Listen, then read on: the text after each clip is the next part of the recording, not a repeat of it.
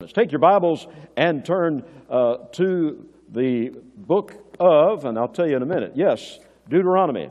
Deuteronomy chapter 8. Deuteronomy chapter 8.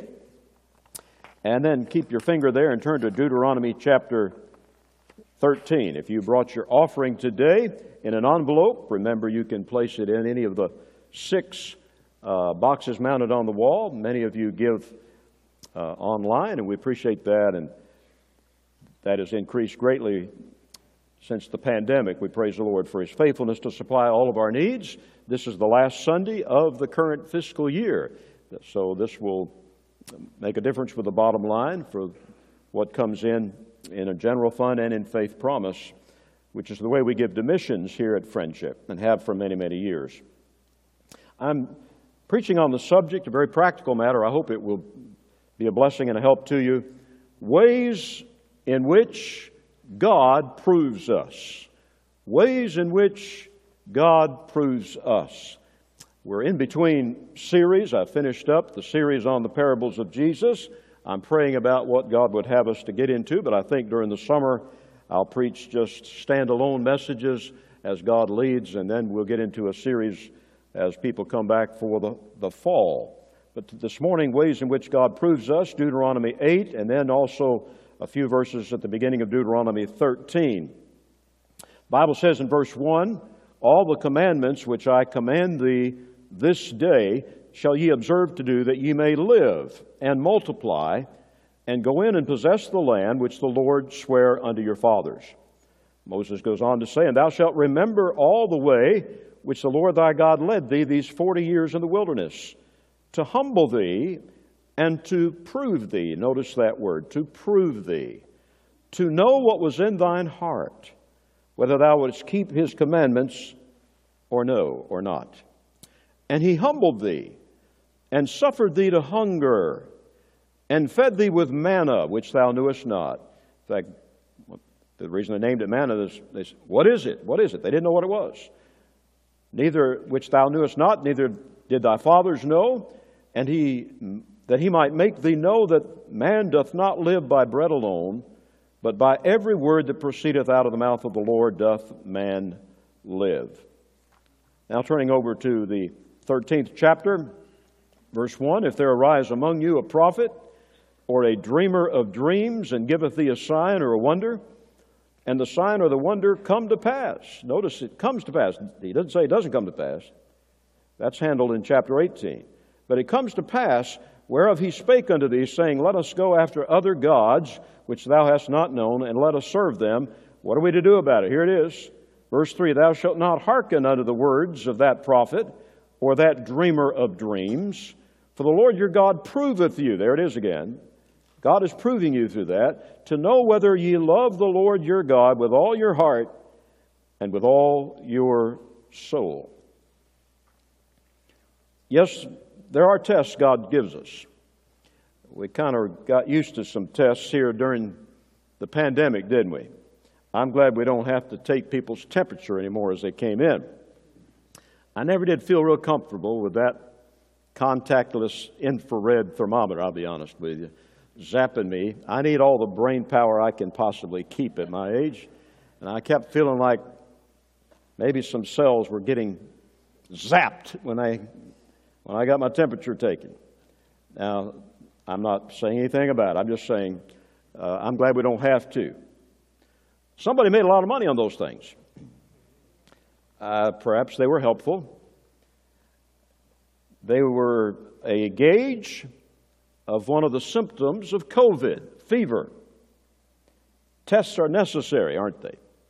Diagnostic means are necessary. I know you don't like me to talk about test kids, the kids that are left in here, and you're on summer vacation. And teachers, you're probably glad you're not grading them either. But wouldn't it be nice if, just like we had that contactless infrared thermometer, we could just put something up to your brain and scan it so you didn't have to have any tests, any pop quizzes, any exams, any cramming? Wouldn't that be nice? Little do we realize God is testing us in the ordinary things of life. Did you know that? His purpose for doing so is not so that he would learn something about you. No, he knows everything about you already. He knows your down sitting and your uprising. We read in Psalm 139. We come to the New Testament, Matthew 10, verse 30. Our Father knows the number of the hairs of our head. And for some of you, that's not a real challenge for Him to do.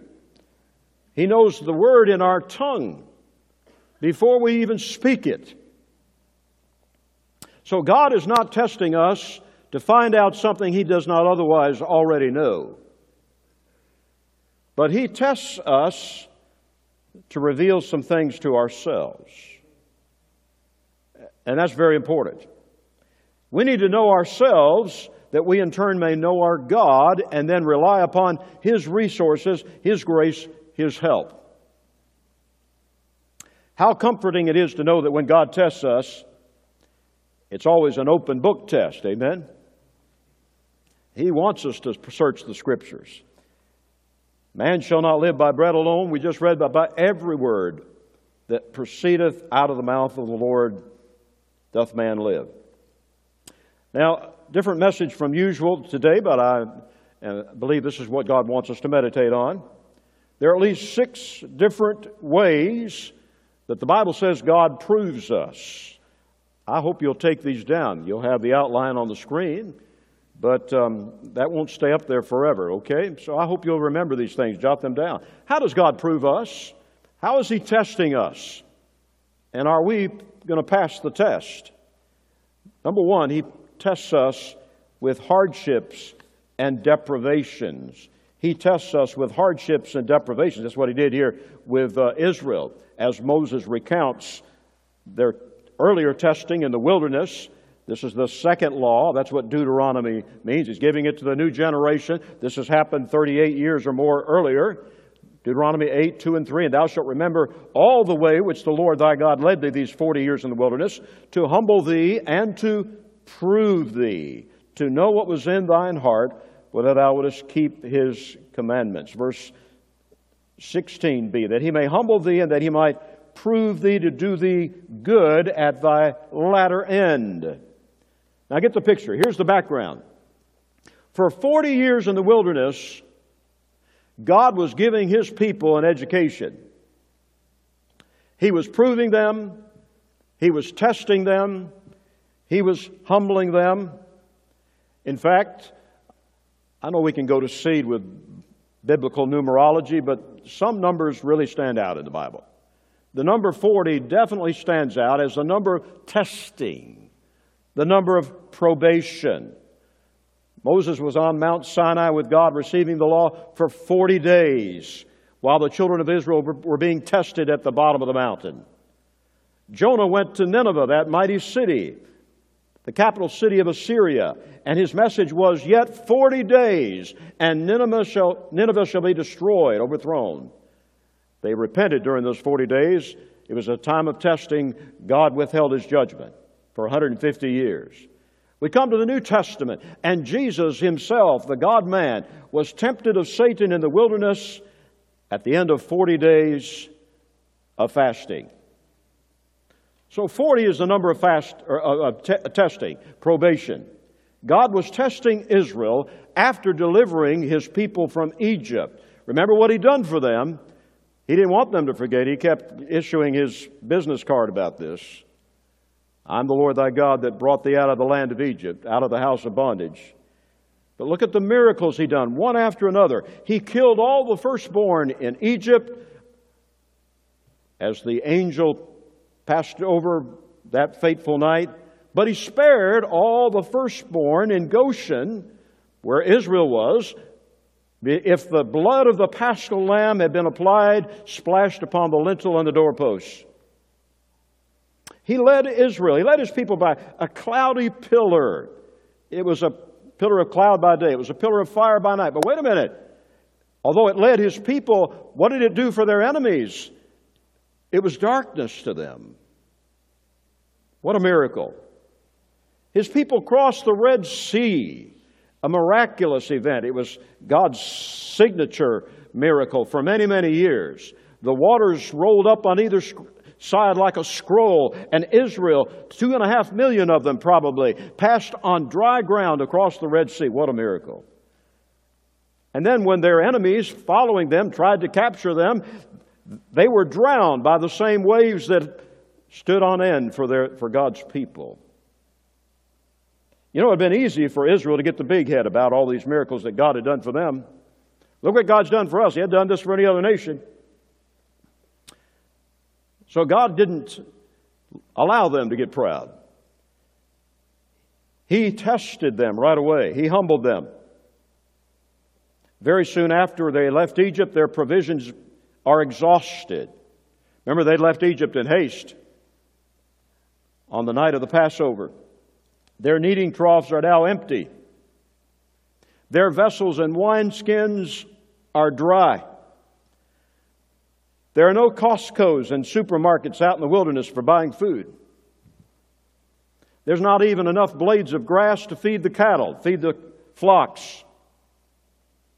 Every door, every avenue is shut except one, and that is the door of heaven.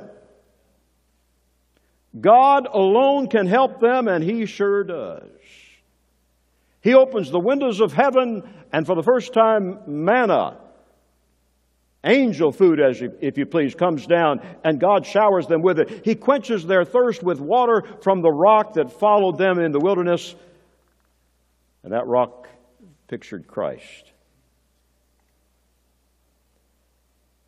It wasn't just the children of Israel that God humbles by privation and provision, it's us. He allowed the Israelites to get real hungry. It's one thing to be hungry, it's another thing to be hungry. You ever been hungry? I mean, that's the only thing you can think of food. And God let the children of Israel be hungry suddenly freed from slavery. They'd spoiled the Egyptians. They had plenty of jewelry, but you can't eat jewelry. They needed food. So God sent the manna. Never been seen or tasted before. There was absolutely nothing they did to earn that manna, nothing they did to produce it. They did not knead the dough, they didn't grow the wheat and the barley. Now, God could have supplied their hunger in some other way. He could have caused the stones, the dust of the desert. There was plenty of that. Turn that into bread. But he didn't. He was teaching his people to be humbly dependent upon him, upon his word. Man shall not live by bread alone, but by every word that proceeds out of the mouth of God. I'm just telling you, folks, God knows how to humble us. When we get to thinking that we've made our own way in the world, oftentimes you let it happen just suddenly. We lose our job. We land flat on our back in the hospital. Our assets are devoured almost overnight. And then He provides for us in some way we could have never imagined. Maybe God is allowing you right now to hunger for human love. Maybe it's because He wants you to know the love of Jesus.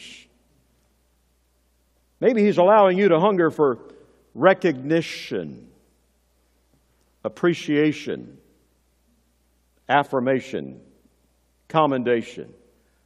Why is he allowing that to happen? He's allowing you to hunger for that so that you may appreciate and value and esteem the way you should the well done of Jesus someday. Maybe he's allowing you to hunger for money, for easier circumstances, so that you can experience firsthand God's tender provision customized for you. Maybe it's something I haven't mentioned. But God humbles us so that He can reveal Himself to us. He proves us by exposing the perverseness of our hearts.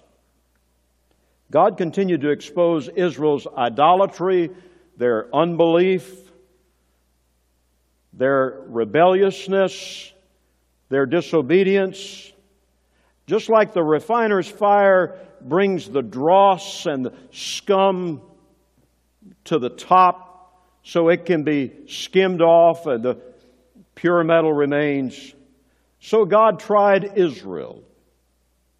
And he brought their perverseness and hypocrisy and pride out where he could skim it off. I know this is not popular preaching, but I need to say it anyway. I don't know, we don't have, we don't have as many people here today as normally we'd have. I hope some others will hear this and watch it online. We don't realize how depraved we still are. I didn't realize how depraved America was till I saw all the vileness and obscenities over Friday's decision. We don't realize how much depravity is left in us until God tests us and brings it out. Now, He doesn't tempt us with sin. The writer James makes that clear first chapter, verses 13 through 15. But like a good doctor, the great physician of souls exposes the, the virus in our system. He brings it out uh, he, so that we can deal with it. Aren't you glad God loves us too much to let us peacefully coexist with our own depravity? Aren't you glad He's so concerned for us that though He receives us just as we are, He loves us too much to leave us that way? So we need to submit to the pruning knife, to the winnowing fan, to the refiner's fire. And it may be shocking, it may be embarrassing to us and to others initially, but eventually there will come forth a vessel sanctified and meet for the Master's use. And I hope we can say, Thank you, Father. Thank you. God proves us with hardships and deprivations just like he did Israel. Secondly, he proves us with false teaching, with lying wonders. And that's what we read about in chapter 13. If you'll turn there again. Chapter 13, verse 1, Deuteronomy. If there arise among you a prophet or a dreamer of dreams, and giveth thee a sign or a wonder, and the sign or the wonder come to pass. Notice he doesn't say it doesn't come to pass. He deals with that, again, as I said earlier in chapter 18. The wonder or sign comes to pass, whereof he spake unto thee, saying, Let us go after other gods which thou hast not known, and let us serve them. Thou shalt not hearken unto the words of the prophet, or that dreamer of dreams, for the Lord your God proves you. He's testing you. To know whether you will love the Lord your God with all your heart, with all your soul. You know, people get shaken up when somebody does a sign or a wonder or makes a prophecy and it comes true. I told you about a fellow that I was working with in the Cayman Islands trying to witness to him. He lost his little baby, and I performed a little ceremony for it, and tried to show him love and sympathy, and but point out his sin. He went to Miami and went to a palm reader. He came back. His name was Daryl. He was all shook up. He said, That palm reader told me several major things that had happened in my life. He said, I, I don't believe in that stuff, but what am I going to do with it? And I said, Daryl, I tell you why you're all shook up because you won't obey the truth. So God will let you believe a lie. Let me tell you this morning even a broken clock is right twice a day. And when you make a whole bunch of predictions, some of them are going to come true. And some of you will get all impressed with a liar, more so than you are shaken up by the Word of God that you read again and again and again.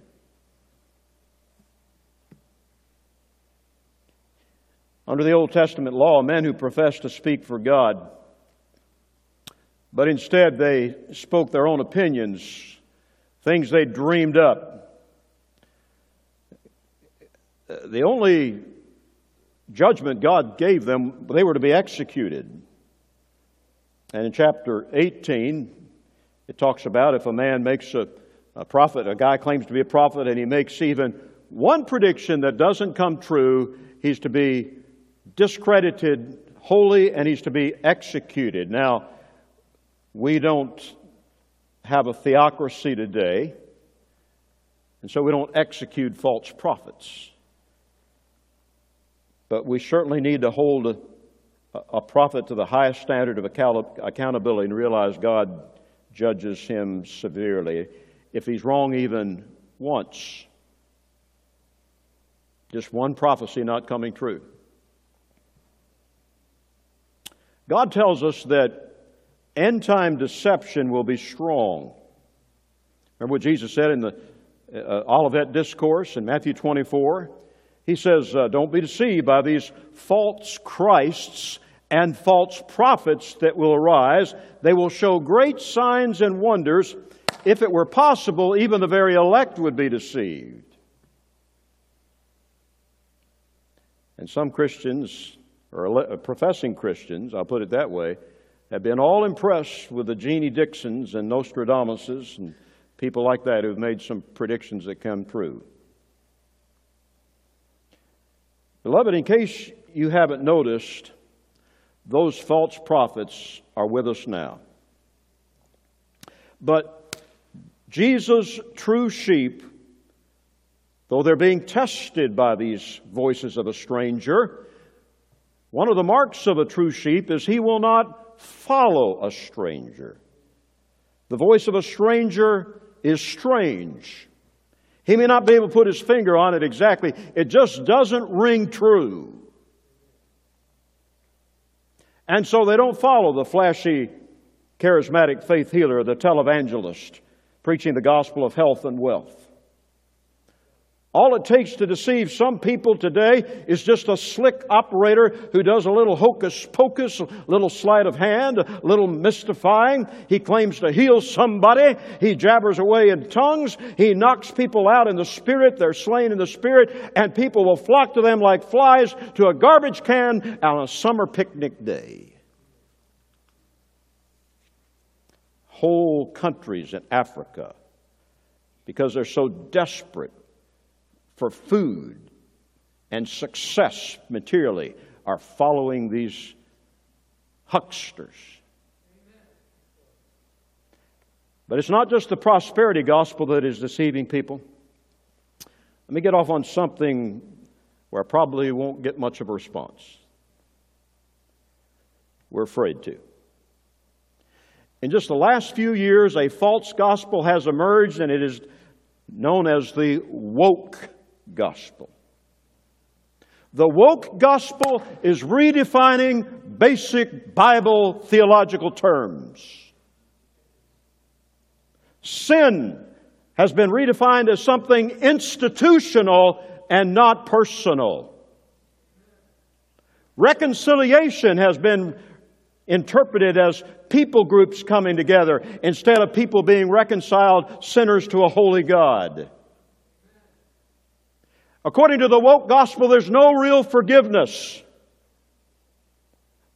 The class of people that is being perceived as wrongfully in power, the hegemony, must keep repenting. And then you don't know when they've repented enough. And they have, must keep making amends to the victim class.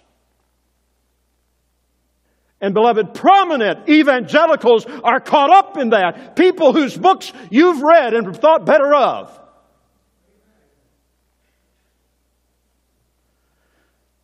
We need to be alert, alerted. I'm shocked at some of the people on board with this. God is proving us. Are we going to bend over backwards and please the current politically correct mantra? Or will we continue to proclaim and contend for the faith once and for all delivered to the saints, the true gospel?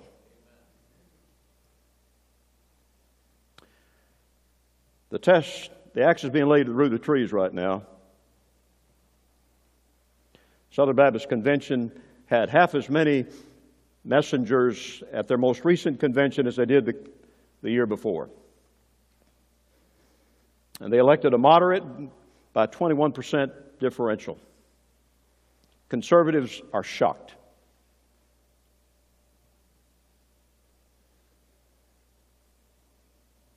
We must discern and reject false prophets.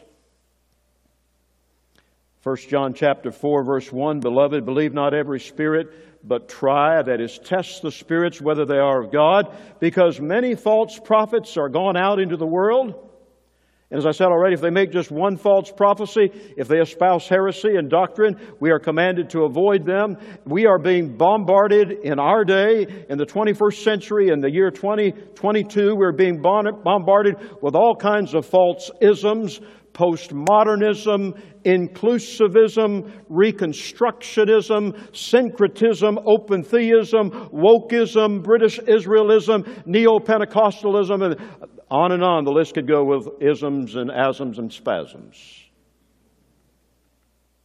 There's no doubt about it. The stage has been set for the consummation of end time deception in the person of Antichrist, who the Bible says he will come with all power and signs and lying wonders with deceivableness in them that perish. And don't you know they'll be charismatic and flashy and relational? So, what are we going to do about these birds, these false prophets?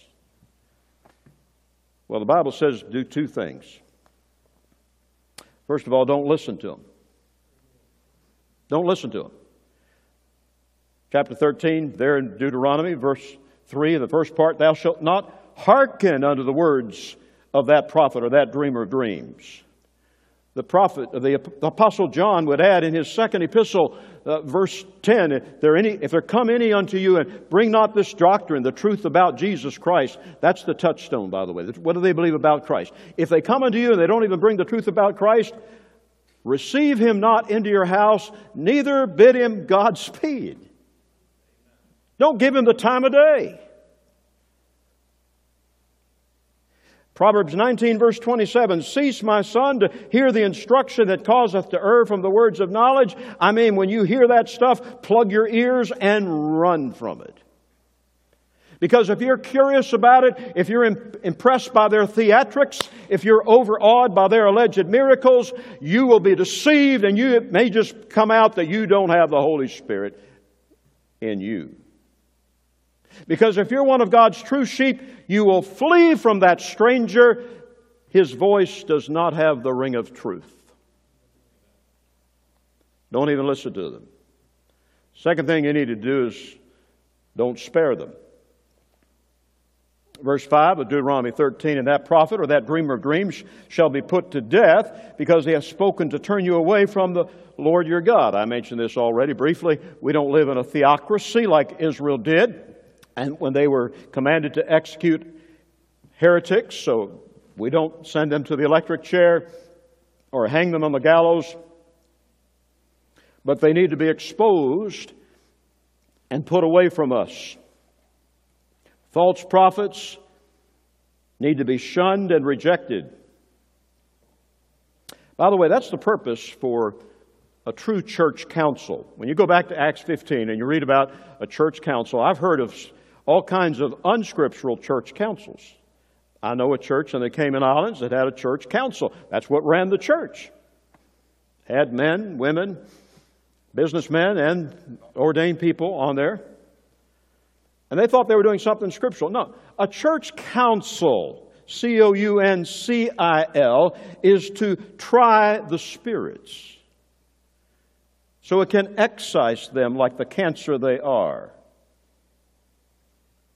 And God is testing His church right now with false prophets.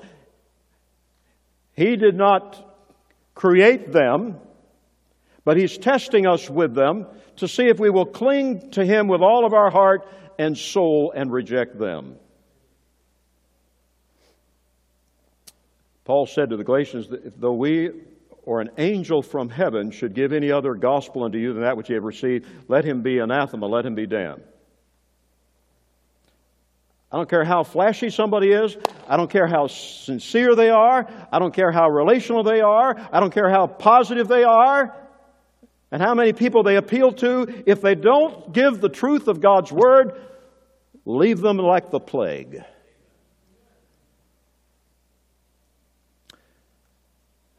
You say, Preacher, you're pretty passionate about it. Yeah, I've seen a lot in my 66 years. I've seen a lot of God's people enamored with these Johnny come latelys. Thirdly, we are tested by the withdrawal of God's sensible or visible presence. This is very rare, but it happens. Would you take your Bibles and turn to Second Chronicles chapter 32 and verse 31? Let me give you the background here for the sake of time. One of the godliest kings of, of Judah, and there were several that were outstanding, though most of them were corrupt. But one of the godliest kings of the northern, uh, of the uh, southern kingdom of Judah was King Hezekiah.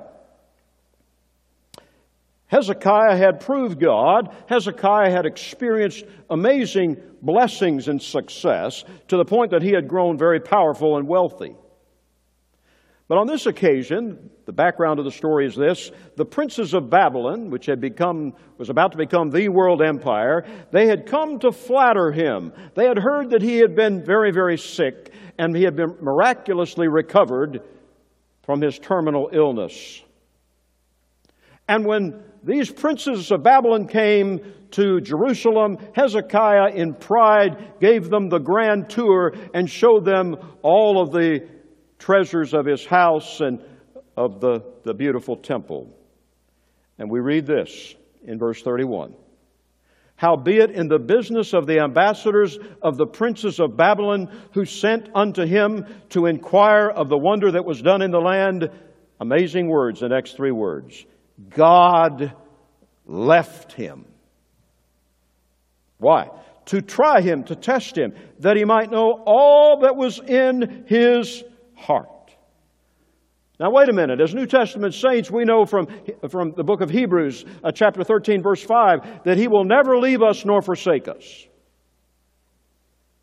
But yet, there is a sense in which God will hide His face for a season. He'll pull the curtain over His face so that we begin to miss Him. And we mourn after Him. Mary and Joseph went a whole day's journey when Jesus, their son, was 12 years of age. They went a whole day's journey and didn't even realize he wasn't in the company. Some Christians can go a whole week or a whole month and not have fellowship with Jesus until a spiritual emergency arises.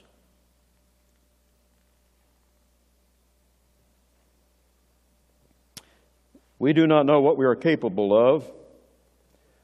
We do not know the corruption of our hearts until God leaves us to ourselves for a time. And that's an awful thing. How sad when Hezekiah had himself destroyed other idols very commendably, but then he began to idolize himself. He became intoxicated with his own success. That's why the Apostle Paul warns us in Romans chapter 12 not to think more highly of ourselves than we ought to think. Furthermore, Hezekiah became ungrateful. The Bible says in verse 25 of that same chapter, 2 Chronicles chapter 32, he rendered not again according to the benefit done unto him. When we get lifted up in pride, we forget and we become ungrateful. What we need to do is when we discover that for some reason, whatever, we have not enjoyed the manifest presence of Jesus any longer. Yes, He's always with us, He never forsakes us, but it's one thing to have His presence, it's something else to feel His presence, His manifest presence. And when we discover that we do not, no longer have His manifest presence, what do we need to do? We need to do what Mary and Joseph did when Jesus was 12 years of age, and they'd gone a whole day back from the, the temple in Jerusalem without him. When they discovered that he was not in their company, they retraced their footsteps. It took a whole day to get back. And they said, Son, we have sought thee sorrowing. But that was the number one thing on their agenda. There was nothing else on their agenda that day but to get back with Jesus.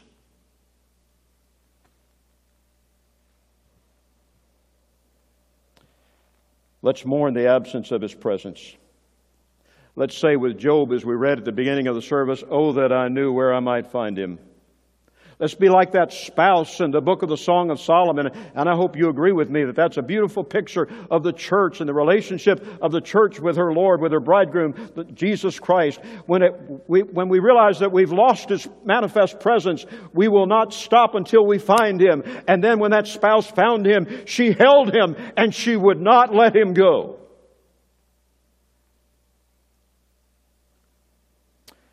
God proves us by withdrawing his visible, manifest presence. Number four, God proves us with opportunities of Christian service. We recently studied the parable of the talents in Matthew 25. I won't go back into that. But remember how the landowner, the Lord, who had gone into a far country for a time to receive a kingdom, when he came back and and held his servants to account for how they'd invested while he was gone. He said to the good servant, Well done, thou good and faithful servant. Thou hast been faithful over a few things. I will make thee ruler over many things. You know, sometimes we feel that we are fitted for some great sphere. I've known some believers, not many here at Friendship, praise the Lord, who chafe and get hurt and feel restricted when some great ministry is withheld from them. But maybe the reason is not far, far away, it's near at hand.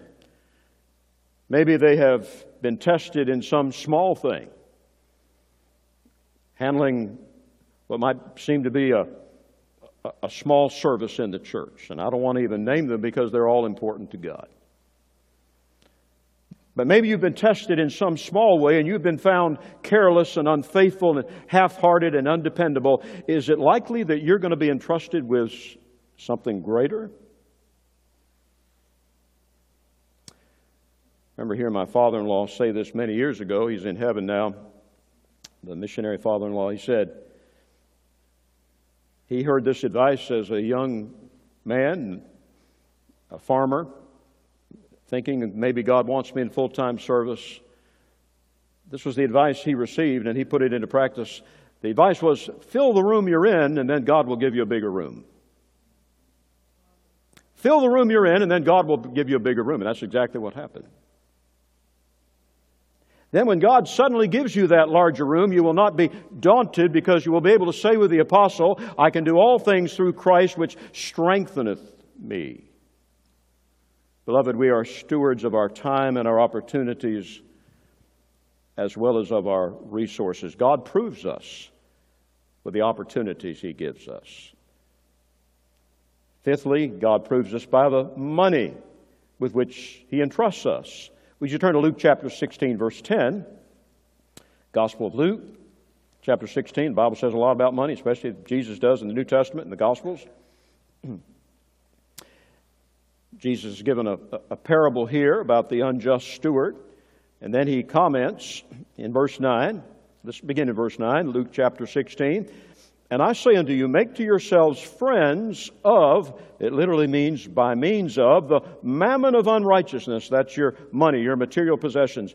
That when ye fail, most versions say it fails, the money, that when it fails, they may receive you into everlasting habitations. Who are they? They are the people who you have helped through the wise use of your money.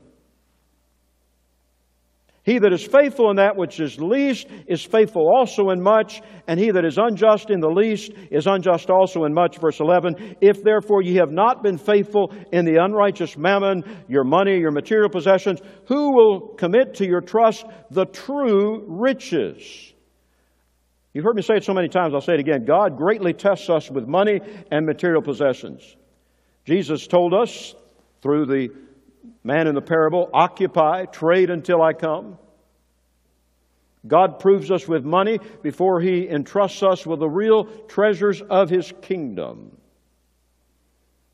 He tests us with the unrighteous mammon so He'll know what to do about the true riches. Let me ask you, what are the true riches? We probably read that verse many, many times. Have you ever stopped to ask yourself, what are the true riches? Are they galaxies and mansions in the heavens? Are they gleaming cities, celestial treasures? Oh no.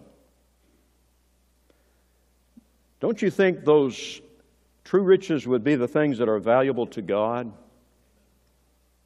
and the things that last forever? You know what that is? Human souls, eternal souls. That's the true riches. Paul said to the Thessalonians, 1 Thessalonians 2:19, "For what is our hope or joy or crown of rejoicing? Are not even ye in the presence of the Lord Jesus Christ at his coming?" In Ephesians chapter 1 verse 18, Paul speaks of the riches of God's glory in his inheritance in the saints. Beloved, we are the jewels that make up God's crown. The church is a showcase that God is going to manifest to all the principalities and powers in the heavenly places forever, according to Ephesians chapter 3, verse 10. It's all about souls.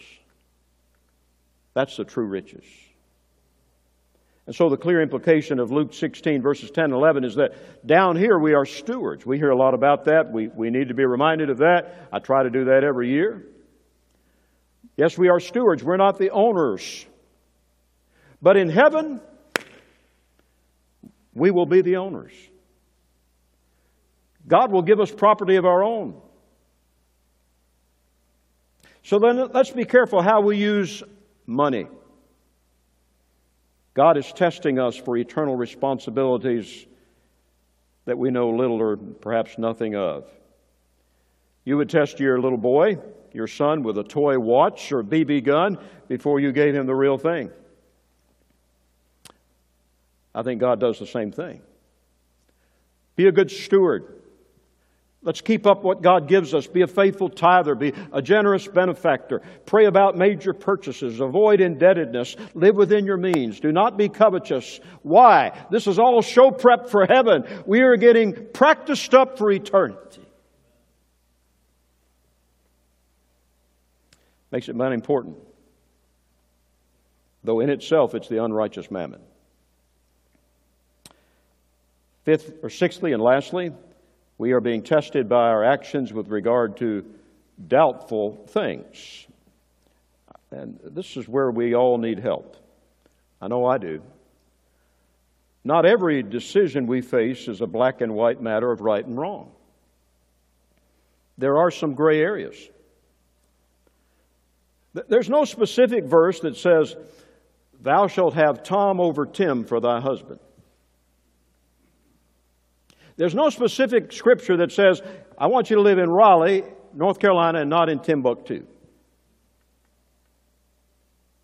And, and so we've got to understand some principles and apply them objectively and dispassionately to our lives. Furthermore, Paul says in Romans chapter 14 that some Christians are going to have scruples about things that others don't. When we went through the book of Romans several years ago, we really talked a lot about that. Some Christians think they, they need to observe certain days, others don't think they should, and they do it as unto the Lord. Some Christians think they need to eat certain foods and avoid other foods, and they do it as unto the Lord, while others would differ from them, especially for food offered to idols. They wouldn't have scruples about them.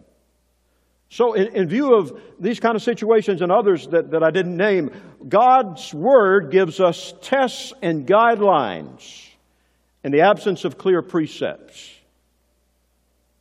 So I want to give you in closing today a scriptural grid,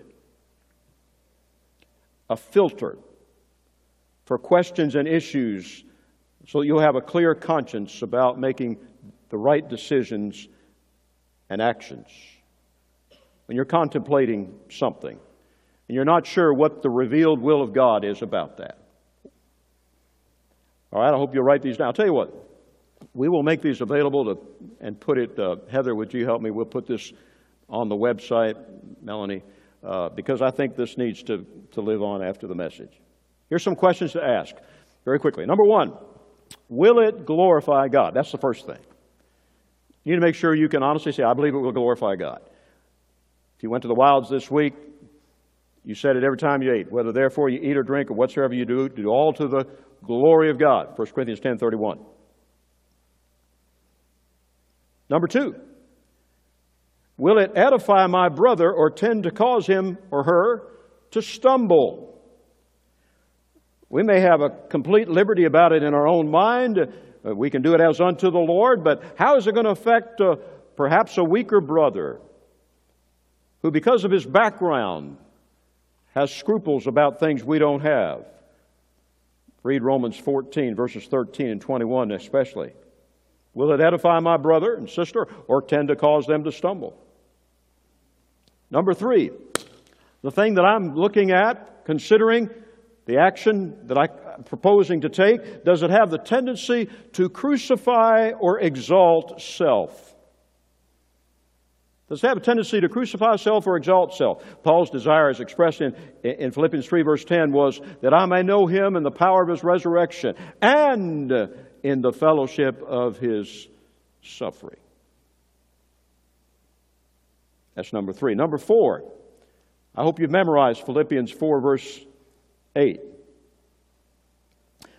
Does it meet all the criteria of Philippians 4, verse 8? Finally, brethren, whatsoever things are true, whatsoever things are honest, that means honorable, whatsoever things are just, whatsoever things are pure, whatsoever things are lovely, whatsoever things are of good report, that means commendable. If there be any virtue, that word virtue means moral excellence. If there be any praise, if it's praiseworthy, think on these things. You know, sometimes we make the mistake of saying, well, it's true, so I'm going to go ahead and say it. No, that's not the only grid. Is it true and honest and just and pure and lovely and commendable. we run it through uh, that grid. Uh, some words will die in our mouth. I think I skipped one. Let me get back to it. Num- number four. In doing it, am I abstaining from all appearance of evil as well as abstaining from the overt act? 1 Thessalonians 5.22, we talked about this last week. We are to abstain from all appearance of evil. Remember what Adrian Rogers put on his desk, that motto. He that would not fall must not walk in slippery places. Wow, that'd be a good motto for every Christian. Avoid the edge. Stay away from it. Don't see how close you can get and still not fall. Number six, will it cause me to be enslaved to anything other than Christ? Paul was concerned about this. He said to the Corinthians couple of times, 1 Corinthians 6, verse 12, he says, All things are lawful unto me. I've got the freedom to do it, but all things are not expedient. All things are not necessary. All things are lawful unto me, and they want to say, But I will not be brought under the power of any. And he told the same Corinthians in chapter 9, verse 27, he said, I want to be the master of my body. I don't want my body to master me. Will it cause me to be enslaved to anything other than Christ? Seventh, last, perhaps most important, except for the first one, can I do it in love? Can I do it in love? 1 Corinthians 16, verse 14, let all your things be done in charity. Yes, sometimes love has to be tough love. Sometimes the most loving thing we can do is to, is to tell somebody you're about to hurt yourself and they won't like it, they won't want to receive it. But let's make sure our motive is love. Because when God chastens us, it's because He loves us. He scourges every son whom He receives. Yes, every day, God is testing us in the ordinary things of life. And He's not trying to trap us, He's not asking us gotcha questions. He loves us. He's invested in our success. And that's one reason He's given us His Word. He's given us His Spirit. By Him we've been given all things that pertain to life and godliness. And we need to be like David, the stripling of a youth that he was, when he tried to put on the armor of King Saul to go out against Goliath. He was honest about it. He, it didn't fit him. He said, I, have not proven this. He said, It's not natural. It doesn't fit and he rejected it. We don't really know our own hearts. We don't know what manner of spirit we are of, as Jesus said in Luke chapter 9, verse 55. We are helplessly and constantly dependent upon the Holy Spirit. You know, sometimes God has to pass over some of His children when He needs something done and finally settle on one that He can trust because He's been proven. He's proven Himself. I love what God said about Abraham when he was considering who he was going to tell what he was going to do about destroying Sodom and Gomorrah. God said, For I know him, that he will command his children and his household after him to do the ways of the Lord. I know him. He's proven himself. He's put me first. Abraham was battle tested. How is God proving you right now? Will you submit to the yoke? Or will you chafe against it? That's the question. Let's apply it. Shall we pray? Father, when you allow needs and trials to come into our lives, help us not to chafe, help us not to wallow in self pity, help us not to assume an entitlement complex or, or accuse you of folly or unfairness or cruelty. So easy to do that, and so many do. Oh God, help us to bite our lip and whatever it takes, Father, would you perfect our faith? Wean us from sin. Make us more truly sympathetic with others of your tried children. And make us more useful to you, I pray. In Jesus' name, amen.